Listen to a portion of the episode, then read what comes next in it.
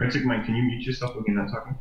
All right. Hello, everyone. Welcome to this month's coffee chat. Again, sorry for the delay. It's we, we've had more issues than normal today. Normally, we use Jitsi in order to directly live stream. Instead, today we are simply talking on Jitsi, screen capturing the discussion, and then live streaming that. So it, it's a much more involved process here.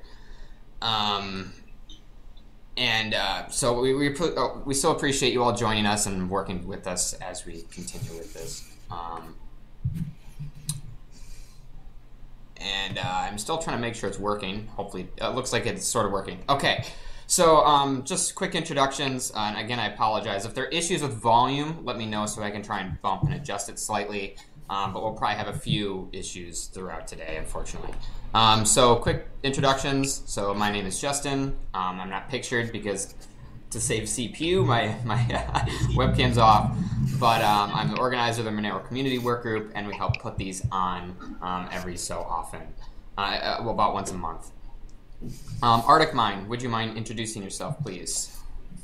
Yeah, my name is Francisco. And uh, I'm a. Sorry, am I getting an echo here?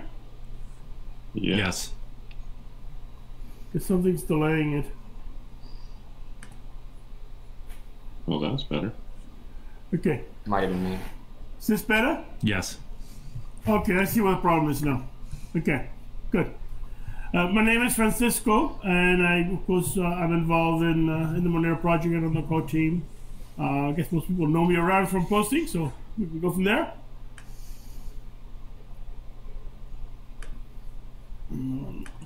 Okay, thanks, Arctic Mine. Um, all right, next, can uh, Howard? Can you please introduce yourself?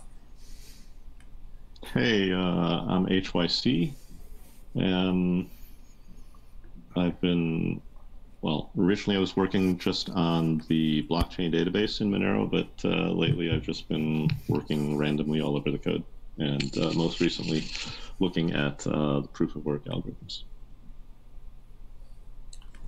Awesome. Thanks, Howard. I know we had a few questions come in before, and I think it would be really helpful if we were able to cover some of those uh, today. So thanks for thanks for seeing you on again today.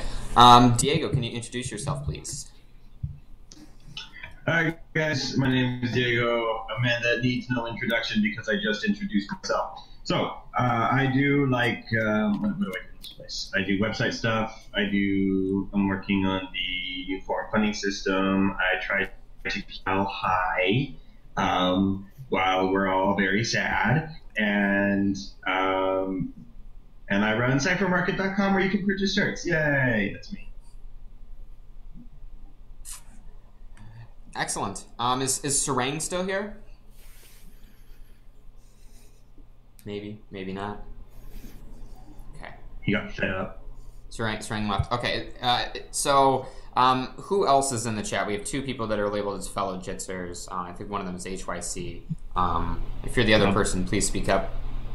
Uh, this is Doug. Okay. Uh, Ch- can you guys hear me? Uh, Doug Chabunga Man, the host of the Monero Talk Show.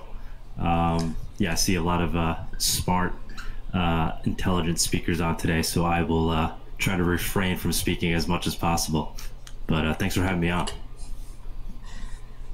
No, we're happy to have you on, Doug. Um, I actually want to start with you first. So, you recently, I believe it was yesterday, had an interview with Andrew Poelstra, who uh, worked for Blockstream and has contributed a lot to the Mimblewimble protocol.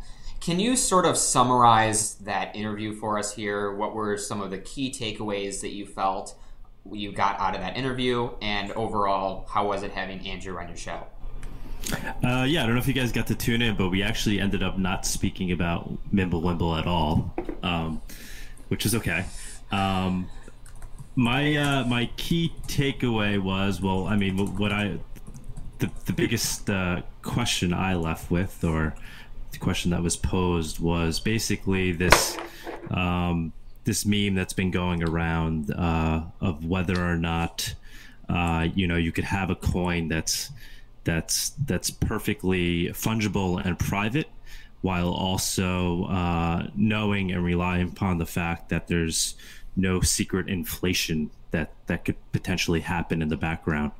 Um, so I, I, was surprised to hear that from Andrew. I've heard that from others in the Bitcoin community, uh, but Andrew went so far to say that he, um, you know, really really sees that as I guess a, a risk in Monero, uh, and even saying that he, you know, the fear being that you know, uh, quantum computing uh, may may be I don't I don't know he, he didn't go into the details of, of, of of when he sees it becoming an issue, but he actually does see it as a potential issue that something like quantum computing can break uh, the discrete logarithm that uh, you know Monero relies upon and Bitcoin relies upon, but in Monero, it being a much larger issue, in that uh, it could potentially be secretly inflated.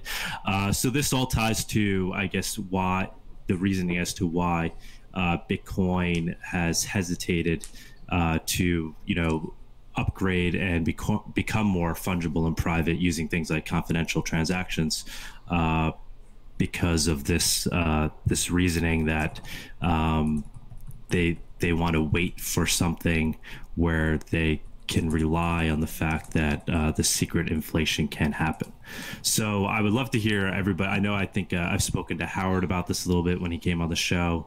Um, I have my own personal opinion on it in that um, I, th- I, I think uh, privacy and fungibility is so vital to what cryptocurrency is supposed to be that it should be you know coin we should be looking to be on the bleeding edge of whatever it needs to be to have it because without it um, the value proposition of cryptocurrency itself uh, really starts to fall apart in my eyes. Um, but i would love to hear everybody else's uh, input on it. And that was really kind of my my, my main takeaway from andrew's uh, talk yesterday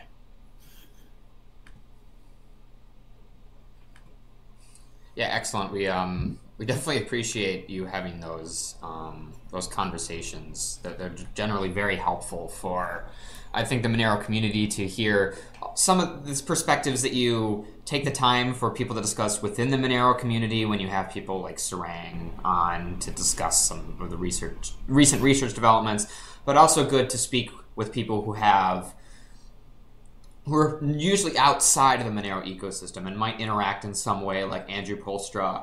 Um, I think actually the first time I learned about Monero um, when I was researching these things, I, I, believe was a direct result of uh, a Stack Exchange post from Andrew Poelstra, who was talking about ring signatures. So I think I, I, mostly have him to thank, at least initially, from learning about Monero in the first place. Mm-hmm. Um, sort of in a long time ago, sort of situation. Um, but I, I, definitely think that'd be good to open up to discussion, sort of the trade off that Monero generally makes that we sacrifice soundness, uh, we sacrifice the ability for people to immediately see the amount of outstanding Monero in circulation um, and we, we put the trust in the mathematical implementation of confidential transactions in order to have a lot of the privacy benefits that we have today. Do we think um, what? So, what is sort of the reason that we do that trade off with with Monero? And um, do we ever see Bitcoin making a sort of similar trade off ever going forward? Um, Arctic Mine, do you have any thoughts on this? Yes, I mean, my, my thought here is that one of the major trade offs, which really wasn't covered, is transaction. Um, You're pretty quiet, man. Is he quiet for everyone else? Sorry? You're, you're pretty quiet for me. Okay, I did turn it down quite a bit. Is this better? I mean, yeah, I guess so. a little bit better. Yeah. Okay. I'll I'll uh, I'll raise the, the sound a bit. There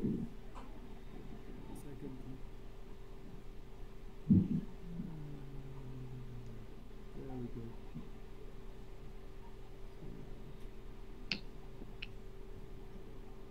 Just. Is that better? That's a lot yeah, better. Perfect. Okay. Good. Okay, well, my thought is that yes, there is a technical trade off in soundness, but I think more directly, there's also a transaction size trade off with privacy um, and confidentiality in in Bitcoin that it, Monero doesn't have because of the adaptive block size limit. But if you were to take and say make the transaction size of a Bitcoin transaction four times bigger and leave the block size the same, then that's uh, four times fewer transactions on the chain. And they're already overloaded. So I think that's going to be the sort of immediate uh, limitation, um, as opposed to even if we have a more sound technical solution um, that say people can trust that what we have right now, uh, Bitcoin is still going to be limited. And, and I think that's one of the key takeaways here is that everything is uh, everything is very intertwined. And, and you might say, well, we're discussing this and not this, or this and not this. But the, the issue is, like, all of these things have to work together. All these things have to fit together like a puzzle. Um, and so, you know, talking about it's it's difficult to separate the, the privacy and inflation problem from the scaling problem. In fact, I, I would say it's impossible to separate those two um, because if you implement like it, it's like Arctic Mine said is just completely off the table at the moment for Bitcoin to even to attempt to do something like that because of how overloaded they are, um, even if they wanted to. So, uh, all, like blockchain is just so um, interdependent on a whole bunch of different stuff working masterfully and perfectly together. And if it doesn't, like everything just falls apart. And this is this is what makes it so difficult to get right. And this is what makes like all the projects that go around like, oh well we, we figured this out and they just kind of throw a few ideas together. It's like it doesn't work that way. Like all this stuff has to work together extremely well. Otherwise it, it just all falls apart on itself.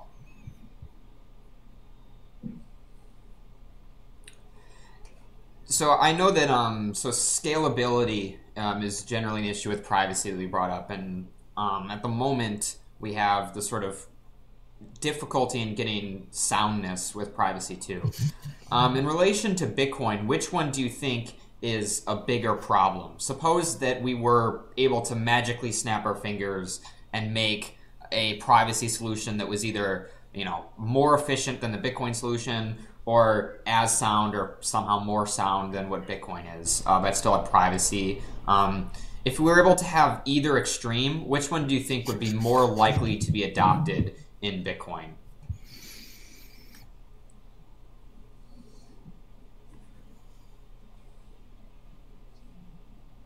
And this can be open. And this can be open to anyone. Uh, Arctic Mine, if you want to take it again. Um, I mean, I guess if we made the transact the private transaction smaller than the in the clear transaction, is essentially what you're saying. Then, of course, without the limitation of scalability is in there. I, I, I really have questioned how feasible that is. I mean, maybe there is a technology that does that. Um, but yeah, I mean, in case that will be the case, uh, otherwise, I still think that scalability really right now, I don't think Bitcoin could accept anything makes it even that larger transaction wise. But, but I mean, yeah, I mean, that's about the scenario. You have to make the transaction smaller.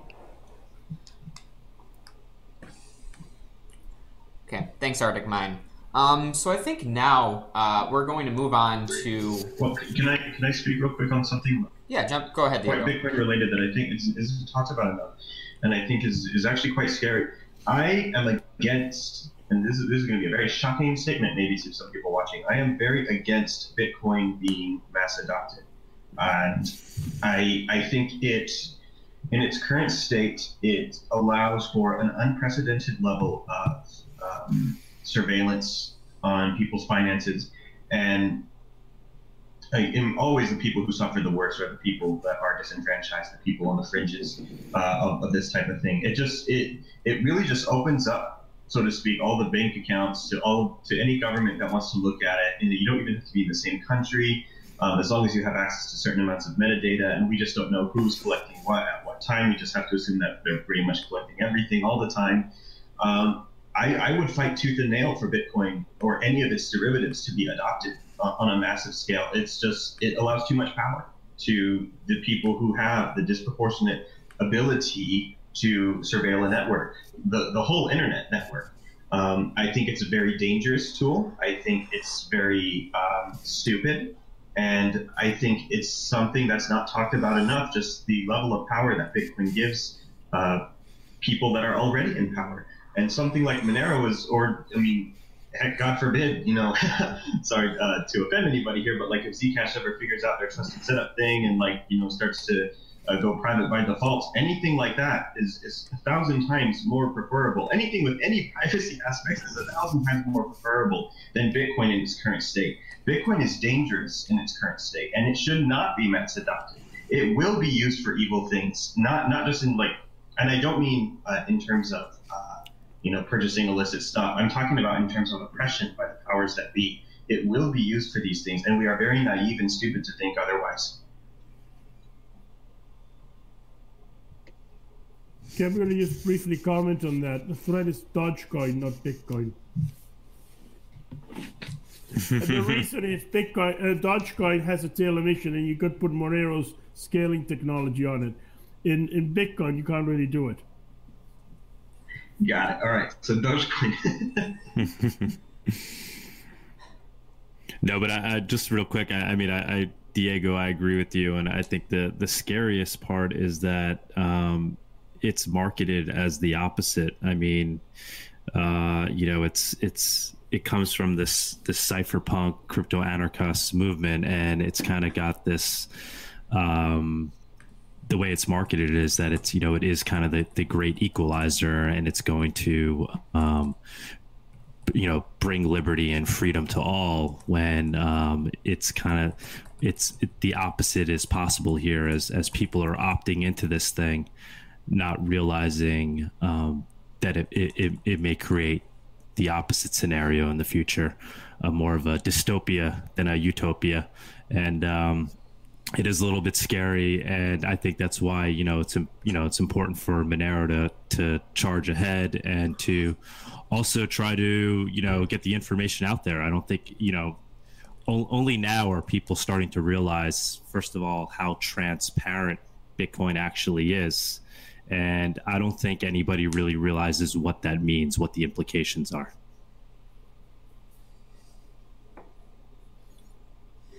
Yeah, and I realize I very much realize that my view is fairly extreme. So, what's that? I, I, I, said I very much realize that my view is, is fairly extreme. Just for anyone watching who's, who's fairly shocked. Um, I've mentioned this before to quite some to quite some pushback. Yeah, in, in, my opinion, I, I think we we're so used to a fungible system without realizing what it is, um, and people are used. It's an assumption people make in their everyday transactions that they do not need to worry about Class B coins, Class C coins being worth less, and if Bitcoin's widely adopted, these are going to be essentially new problems we're going to have to face again, um, and people aren't going to think about them until it sort of becomes a, a huge catastrophe.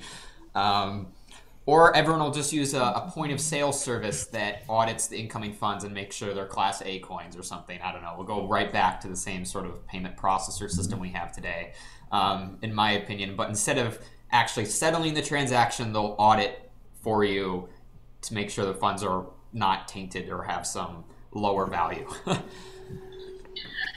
but uh, it, it, there's, I mean, if, if there's a little bit of time, there's, there's another thing that has recently come up in the past couple of weeks that I, um, that I would like to discuss specifically regarding fungibility. Potential kind. And if we didn't have anything else to do, someone else you wanted to do, Justin? Um, just just putting some things on the agenda. We have two things we really still need to cover. We had a question come in about Lightning Network, so we can get to that when we have time. Um, and then I wanted to speak with Howard about random X and random JS because that's pretty interesting. Okay. Um, so you, you, can go ahead with your fungibility question, and then we can move on. Um, okay, great, great. So I was having a discussion on Reddit, um, which is an awful place. Uh, I was having a discussion on Reddit with somebody regarding fungibility, and he very much disagreed. And, and after looking in uh, in depth into what he said, I can only see that he is correct. And so I'm going to I'm going to talk about this with the Monero community we we often use interchangeably the words interchangeable and indistinguishable. Meaning, when we define fungibility, we say fungibility is making two um, is making sure that two pieces of the same unit of currency are indistinguishable from another. And sometimes we say interchangeable. Fungibility's technical definition from an economic viewpoint, and I read several, several, several um, economic papers uh, written by different universities and stuff, and they all, most of them actually don't, don't define it. Most of them define it as money has no labels. This idea that money has no labels, and I can expand on that just a second. But the, the, it's not indistinguishable. It is interchangeable, and there is a subtle difference there, um, in that if something is uh, and I guess the, the best way to explain it was the example that I read there is um, like if somebody gets fifty dollars like from a lottery ticket versus gets five thousand dollars windfall somehow. Um, obviously, those dollars are all dollars, and they don't have labels like this is short term money or this is long term money. But people, you know, the, the fifty dollars will kind of mentally put it in short term money. They're more likely to spend it right away. Whereas if they get five thousand dollars, that is kind of wealth in their mind, and so they're more likely to save it or put it towards something that increases their wealth, like maybe a house payment or something like that. But the money itself doesn't have any labels. The money itself is fairly interchangeable. And so, from this strictest technical definition, Bitcoin would be fungible because Bitcoin does not have any labels. It's just that um, intrinsically and technically, it has no labels on its own. It's just that humans put labels on it like dirty, tainted, that type of thing. That said, a lot of the papers that I have looked at um, did make a distinction without calling it out necessarily by name about practical functional fungibility, as in what humans consider fungible, and what is actually strictly technically fungible. Um, and it, it, was a very subtle concept to grasp, and it was a little bit difficult at first. But I mean, after a few examples, I, I was able to wrap my, my mind around it.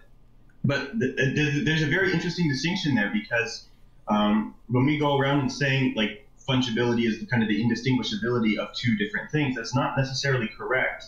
And I, I am actually planning. I'm, I'm I'm setting up a meeting with a uh, local economy professor at the university that's close to my place, just to kind of discuss this with him, get a little bit of a better idea from an economist viewpoint. And I, and I, I don't know. I, to me, like I, I like to be right, and I like to be correct in the things that I'm saying. So I'm still kind of working through this in terms of um, kind of coming to an understanding about functional fungibility, because we all know, especially um, coders and, and, and, developers like HYC, um, code is only as good as um, the humans that are using it. And like, it has to be human usable. It's made for humans to do stuff. If humans can't do stuff with it, like, um, or for the benefit of humanity, like, what, what's the point of it? But that's the whole reason we're in Monero, because we want to benefit humanity in terms of we think privacy should be a thing. So I don't. I guess I'm just kind of throwing that out there, maybe not necessarily for discussion, but just kind of for pondering. Because um, I and when I did start looking through a lot of the Monero resources, there was that word indistinguishable, indistinguishable showing up a lot and it, it's not necessarily correct. And so I'm, I'm delving a little further into this, and I'm open to be wrong, being wrong in this in this area, um, which I want to brag on the Monero community about. That's that's one thing that kept me around here. Is people were open to being kind of incorrect and being updated on their stuff. So anyway, so I just want to throw that just kind of an aside. Um, anyway, yeah, I still hold that Bitcoin is not functionally or hum- humanly fungible, but it is technically fungible, which is the worst kind of correct. yeah, I mean, I, I think it sort of comes back to what, what you say, how it, it matters how humans interact with it. So, if people never looked at the history of Bitcoin transactions for any reason, suppose no one knew how, let's say. Suppose we had this magical Bitcoin pool that no one bothered checking or verifying or anything else, it just worked. If that was the case, then Bitcoin would be functionally fungible. But I think that once you start adding some real life assumptions, such as people can do that, regulatory pressures encourage people to do that, then we can start to say that, okay, distinguishability starts to become a factor in determining whether or not they can be exchanged one to one or uh, another set right. of circumstances. So right. I think so it really depends on. A, I think it depends on what set of assumptions you you introduce and start with because once you start adding real life assumptions, I think we can start breaking down the sort of what fungibility means in practice. Um, like if yeah, what fungibility means in practice. Like if you with Bitcoin make the assumption that before everyone sends and receive funds, that they go through let's say a, really methodical, well thought out mixing process before and after receiving funds, you could maybe argue that Bitcoin's pretty fungible too. So like it, it depends on how you you sort of define the level of fungibility. Um, I, I personally feel that um, you sort of need to look at what the general actual use of the cryptocurrency is, what the state of the sort of regulatory environment is, and how people interact with it. And I think that ultimately, when you do that, I think a marketing is is really about in the right place right now. Where I mean, you're right, Monero is not perfectly fungible either. If you go to the other extreme, it's fungible by plausible deniability, right? Not perfect untraceability. So it's close, but not perfect. And likewise, Bitcoin isn't is fungible if you take if you make all these assumptions that people don't do, but they they really do these in real life. So um, I, I think it's sort of it might be a, a more loose thing than we normally let on, um, but I think that in general, you just look to see what is the general ability of uh, of changeability based off how people usually use it. I think is the best way to, to really look at fungibility generally. Right. Uh, a check. Uh, uh, go for it, I think you're kind of nitpicking, and you know Justin got to most of the point. The the the, the thing is, when you have physical tokens and you can make them fungible, all right, uh, they really are indistinguishable. You know, like a physical coin doesn't have a serial number on it. Okay. Uh, printed notes that do have serial numbers actually are distinguishable, and the only reason they are fungible is by law, right? That's that's the whole principle behind fiat. Uh, so when we're talking about digital tokens, you know, these things all have signatures on them. So of course they are all identifiable they're all uniquely identifiable, right? So it's it's vital that um, their identifying features are practically meaningless. It's vital to make them indistinguishable because we don't have a law that'll that says that forces you to accept them. So yeah, indistinguishability is a fundamental requirement. Correct. Yes, and I, I, I completely agree. And I would say that an otherwise technically fungible asset, when treated as non fungible, as Bitcoin is, becomes, for all practical purposes, not fungible. Um, it, which, but rather, and I understand that that's, that doesn't make a good marketing tagline. So rather than explain all of that to a person, it's easier just to say, and actually technically correct. Well, not technically correct, but practically correct, that Bitcoin is not fungible. And I completely agree that origin and distinguishability played the most massive role in humans treating something as fungible or non-fungible, and that's actually mentioned in several of the economic papers that I've read as well. So anyway, uh, yeah, sorry for the aside. Yeah, Diego, I, I, look forward to hearing what you speak with your professor um, that you're speaking with at your local university, and we can resume these talks. I think it would be cool if you have a, a post written up about it, and I think that'd be cool to speak um, later to the Monero outreach team to see sort of what their recommendations are.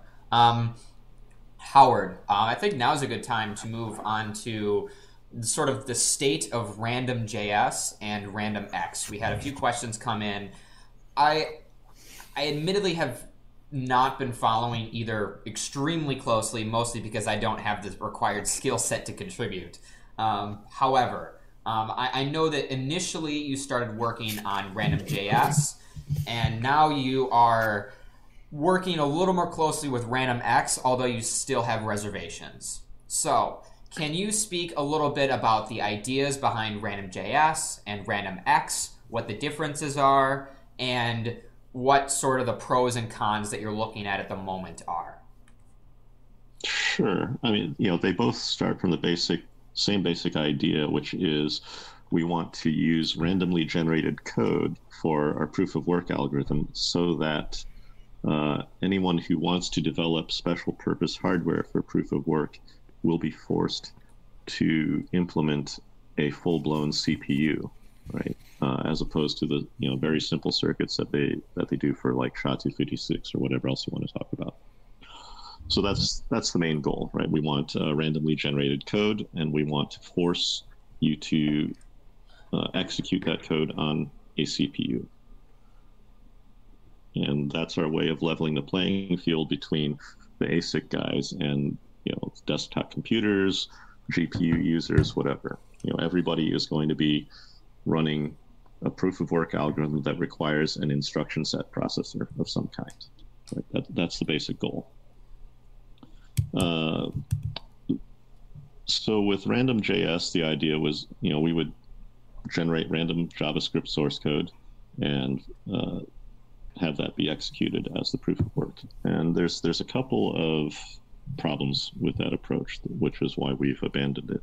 Uh, first of all, you know, JavaScript itself is a fairly complex language. That's actually one of the reasons I chose it in the first place. But uh, that works against us because uh, it makes it very difficult to validate or audit an implementation and and say, "Yea, verily, this this implementation is sound and correct and behaves as expected." Uh, the complexity is just too great, so we can't actually, you know, successfully audit that. Right. So that's one problem and you know that problem is enough to disqualify it. Uh, the other problem is uh, you can't actually uh, force a hardware implementer to execute the JavaScript code after you generate it. You know, um, there's there's all kinds of shortcuts you could take, and obviously, you know, in a performance sensitive application like this, any shortcut that exists will get taken right? So uh, after you've generated the source code, uh, your internal representation of that source code is actually a more efficient representation than than the JavaScript code itself. And so a hardware implementer could just take that internal representation and execute it much more efficiently than if they went all the way through a JavaScript interpreter. And there's no way to prevent that from happening. So that's that's a massive weakness in the in the approach.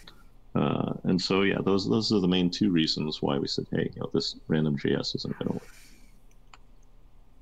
Uh, so the idea now with random X is basically we get rid of the programming language completely, right? So there is no actual uh, representation of the program or any control flow. Basically, RandomX says any 16 bit pattern is a valid computer instruction.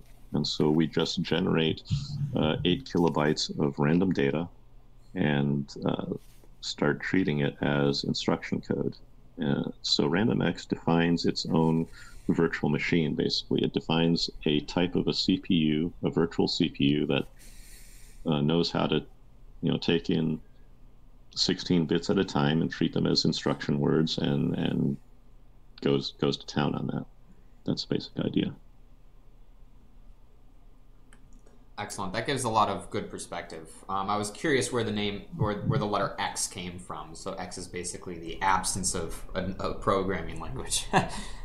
um, yeah. Yeah. Yeah. So what what are I, you said that you had some general reservations about moving to Random X. You think it generally is a, more proper way forward than random JS for the reasons you mentioned. What are some of the big reservations and, and challenges that you still need to overcome with RandomX? Uh, personally, I think that random X virtual machine is uh, simple enough that it could be implemented uh, very easily. Like, you know, you, you could take a very small CPU core, like the size of a very small ARM processor, and put a thousand of these onto a mining chip.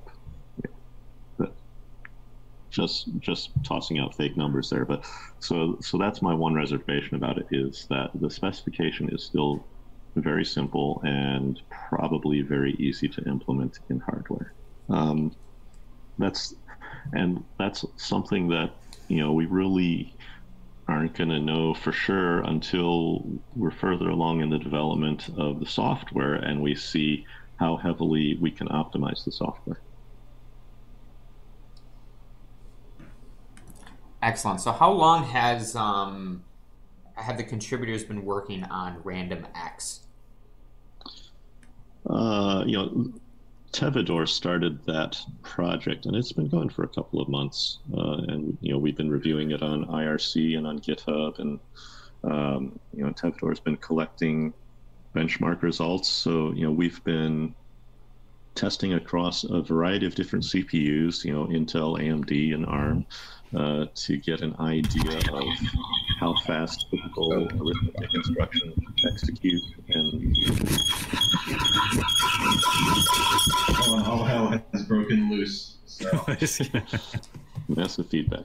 All right, so you know we've we've basically been using that to tune the instruction mix. All right, you know basically, you know you you're taking a random bit pattern in and saying this is valid instruction.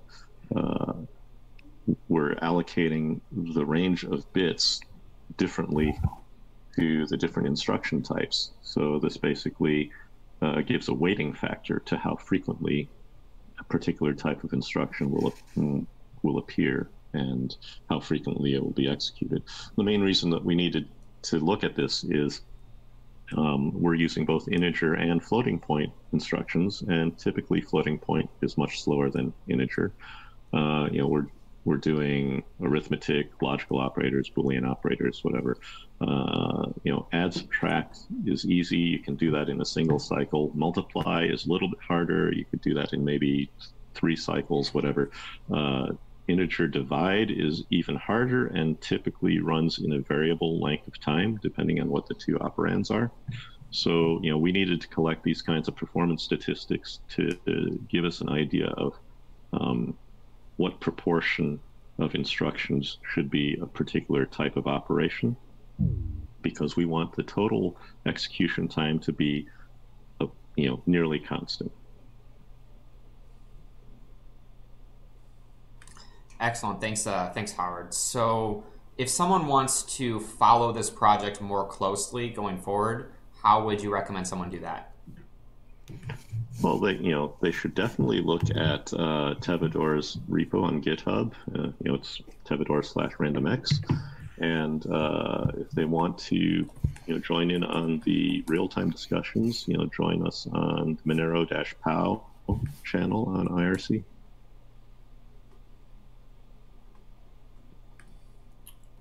Monero dash PAL, P A L? P O W, yeah.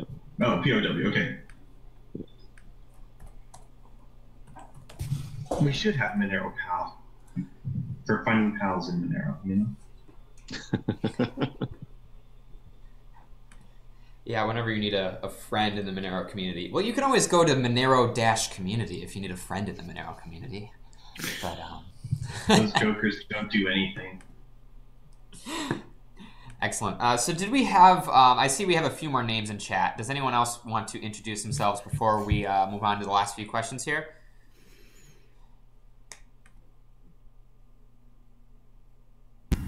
Hey, this is uh, from Noncesense Research Lab, and I lurk around MRL a lot of the time. Um, do a lot of stuff with Insight, Decentralized Consensus Lab as well. Uh, super excited to be dropping in here late. Sorry about the delay. Schedule didn't permit catching the whole meeting. Yeah, great to see a, a face to the name, Isthmus. It's it's nice to have you on. Uh, I'm glad you can make this one. Um, make sure to, to join in if you have any uh, sort of conversation you want to add during the last uh, coffee chat here, uh, during the coffee chat here. So um, the one question we had it come in today from a viewer um, said, "Is Lightning Network a good or bad solution to Monero scaling? Maybe on-chain transactions um, are not needed for buying groceries, etc."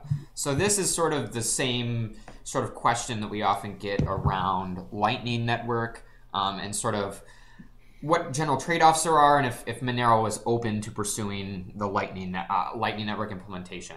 Um, so Arctic Mine, um, do you have uh, a further explanation on what sort of thought processes have been going around regarding Lightning Network and Monero, and sort of so, sort of the talks that we've had there? Well, the first thing I'd like to say is that Lightning Network itself is definitely you can definitely do it on Monero, and, and it has very valid uses. I I've always been a skeptic of Lightning Network as a scaling tool, as opposed to like like let me give you a scenario of something where I think Lightning Network will be quite useful. Let's say you're making a series of payments to somebody. Let's say a utility company or uh, or or a VPN or whatever. You're paying them once a month, and you want to have. You could use Lightning Network to do that. Even in a more extreme example, uh, you would open the channel and then you could transfer the, the money at the appropriate uh, points in time. Uh, that's very useful in that situation. In a situation is, let's say you you are a regular customer of a coffee shop, uh, called the Starbucks card model. You instead of depositing money with them in a, sort of in a trusted central ledger, you could put the money in a in a uh, you could use something like Lightning Network to do that, and and then you every cup of coffee you just basically transfer and then you close off the channel at the end. So those kind of applications, I think it has a lot of sense and makes sense for Monero. In some cases, it might even help with privacy in Monero, because if you have multiple separate transactions between two parties, that's attackable. Well, that's potentially attackable. What I don't see Lightning Network doing is replacing on-chain scaling, which is how to be marketed in Bitcoin, and I think that's really a lot of the problems with that. I don't see that as a, a viable, really long-term solution as a replacement, but I think it has its places in, in Monero. Uh, and it really comes down to the step-by-step implementation of the infrastructure on the main chain to support something like that that's been happening. So yeah, that's kind of how I see the whole thing. I mean, I, I used to, I've never seen it as a solution. I think it's going to be a bit of a reckoning in Bitcoin where people are going to realize the Lightning Network doesn't really solve the problems they think it solves especially the biggest problem that I had uh, that I have a Lightning Network in Bitcoin is if you have it too many channels, how do you close them? I mean, if if your if your uh, uh, main chain is overloaded, they can't close the channels. Well, how's that gonna? What impact is that gonna have on Lightning Network? Is it gonna destabilize the whole thing? Those are real serious problems uh, when it comes to scaling a Lightning Network. That I don't think really people are asking those questions anyway, that's kind of my thoughts on that. Okay, does anyone else have thoughts on uh, Lightning Network and Monero? A lot of quietness there. So someone. I just yeah, Justin, it's uh Doug from Yeah. uh, Monero Talk.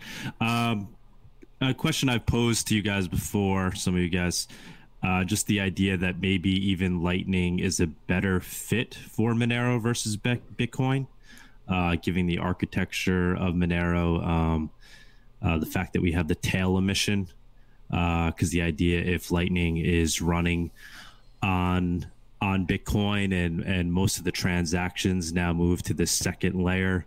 Uh, what is then the incentive for miners to mine? Whereas on Monero, uh, that incentive to mine obviously always exists with the tail emission. So I don't know if anybody has any thoughts on that.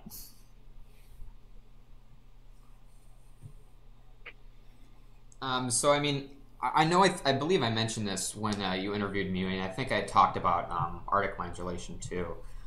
In my opinion, Monero bodes itself better to second layer solutions than other cryptocurrency projects, precisely because on the main layer there's very limited information that's leaked.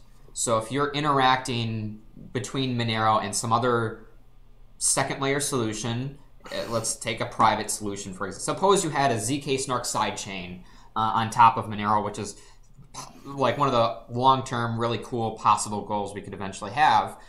In that case, then it would be.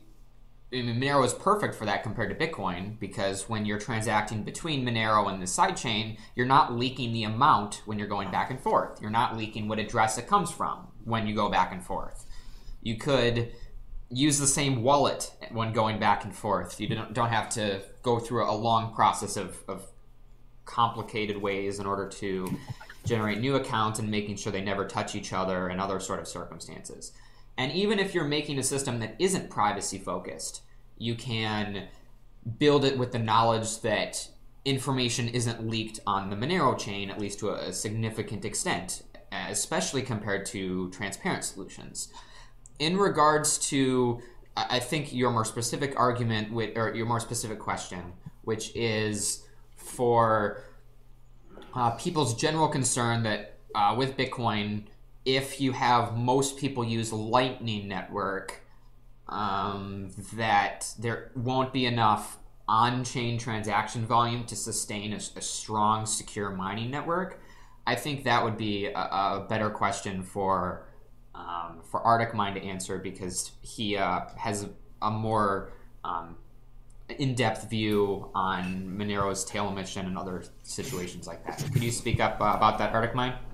Yes, I'll take that question, and and, and I think it's important to, to look at it. I mean, there's two potential problems, and and uh, my thought about it is that, and, and, it was asked to me, I think, in one of the talks, and I gave it a bit of. Uh, um, uh, a, a, bit more thought about that question. And to me, the the issue in, in Bitcoin is not going to be that there's not going to be mining incentives because everybody's moved on to Lightning Network. You still have to close the channels.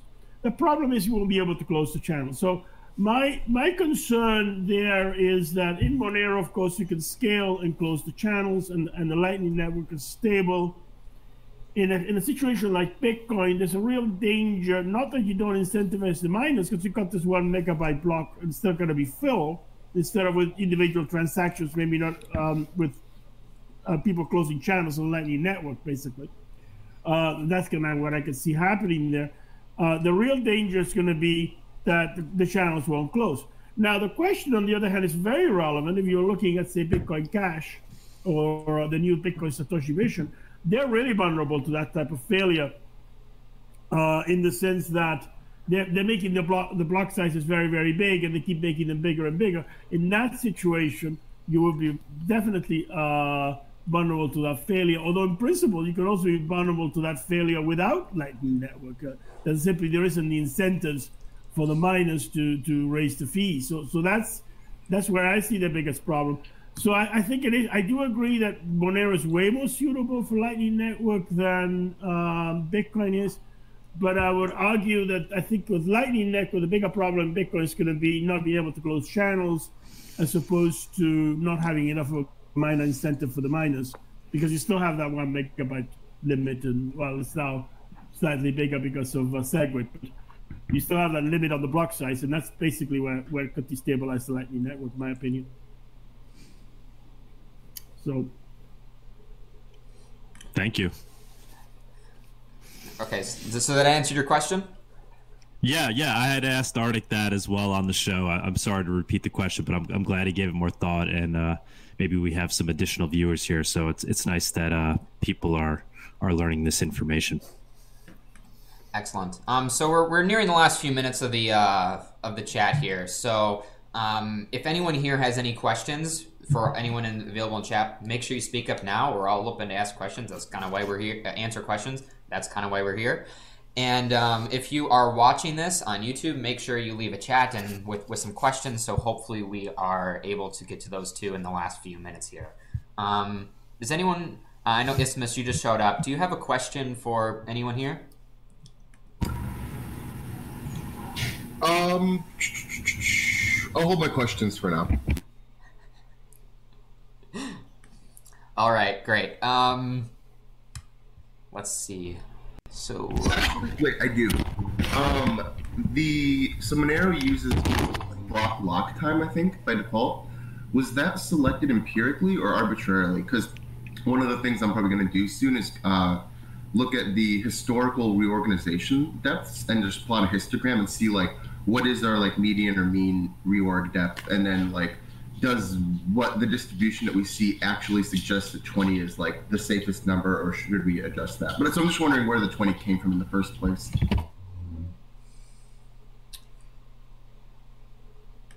Uh, that's an excellent question. I do not personally know the answer to. Um, howard or uh, Arctic Mine do you know the uh, answer to this or does this need to be a question for monero research lab? We should ask thankful for today Oh no, no, no! He was doing one one block one minute block times. That's what he wanted. Sorry, what was the question again? Whether uh, the 20 block lock time that Monero uses uh, was a data driven choice or just kind of like arbitrarily selected. Um, and the question I'm asking is I'm gonna go look at the data anyways. Uh, so I'll post the, I'll post the results to this in Monero Research Lab when I have a chance in the next week or two. Um, I just haven't plotted. I haven't had a chance to do the data dump and plot yet. It's it's ten it's ten block unlock time. Is it not? Sorry, 20 minutes, 10 blocks. My bad. Yeah, yeah.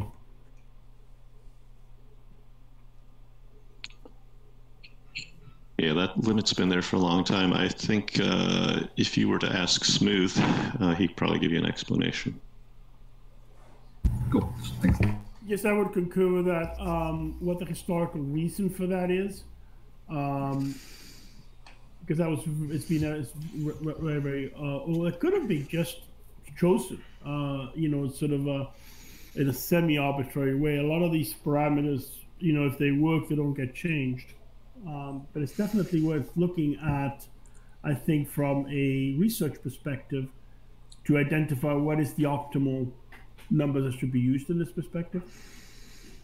Like basically getting empirical data for reorganizations and, and so on and so forth and, and seeing what the probabilities are and then going from there. It's definitely worth looking at. Yeah, good question. I wish, um, unfortunately, uh, Sarang and uh, Surae were not able to make it today. Um, they're off and on though, but I'm sure you can speak with them some other time, and I'm sure you already frequently speak with them for a variety of other things you're working on. Pretty much daily. All right. Um, so any we don't seem to have any last minute questions coming in through uh, YouTube here. So um, any last questions here, or should we wrap it up? Last chance. Uh, yeah, if you don't mind, I just want to shill uh, Monero talk for one second, just because we we uh, we recently just launched our website. It's monerotalk.live. So if anybody wants to go check that out, that's watching, uh, it's a way to find all our shows, and we also put them in podcast form, so now people can listen to them. And thanks again for having me on. Oh gosh, that reminds me. I should put in a plug that uh, very soon, Mastering Monero will be available as a free book for covering everything from like why do you want to use Monero, how to use Monero, to all the technical stuff. Um, Serhack is the author. We're in the final stages of editing that um, under my uh, Uncaged Potential handle. And uh, yeah, be excited. That should be coming out very soon. We'll have free copies and hard copies available. Uh, Justin has been like amazingly helpful with this whole process, and uh, I'm really excited to share that with the community. Uh, are we plugging stuff now? Is that what we're doing? I'm not, I have a thousand things to plug. I would love none of that. Really plugging free stuff.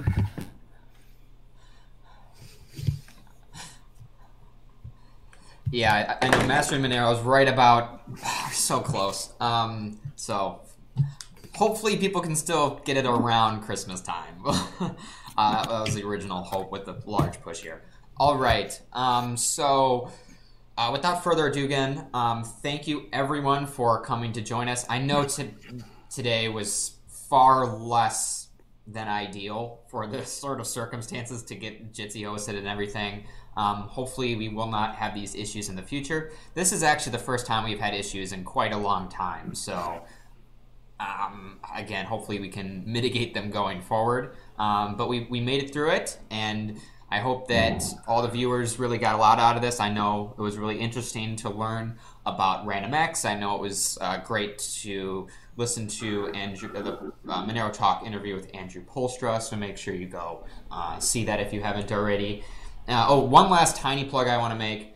So Sarang and I, um, and and possibly Surae if he's available, are starting a series called Breaking Monero. We will be going through all of the, uh, or not all of, many of the privacy and security implementa- uh, implications of Monero, and doing about 15-ish minute videos breaking down how it affects people and those will be available on YouTube. We're recording our first video, which is an introduction to everything, next week. So expect a or not sorry this week. It's already it's already Saturday. So this coming up week.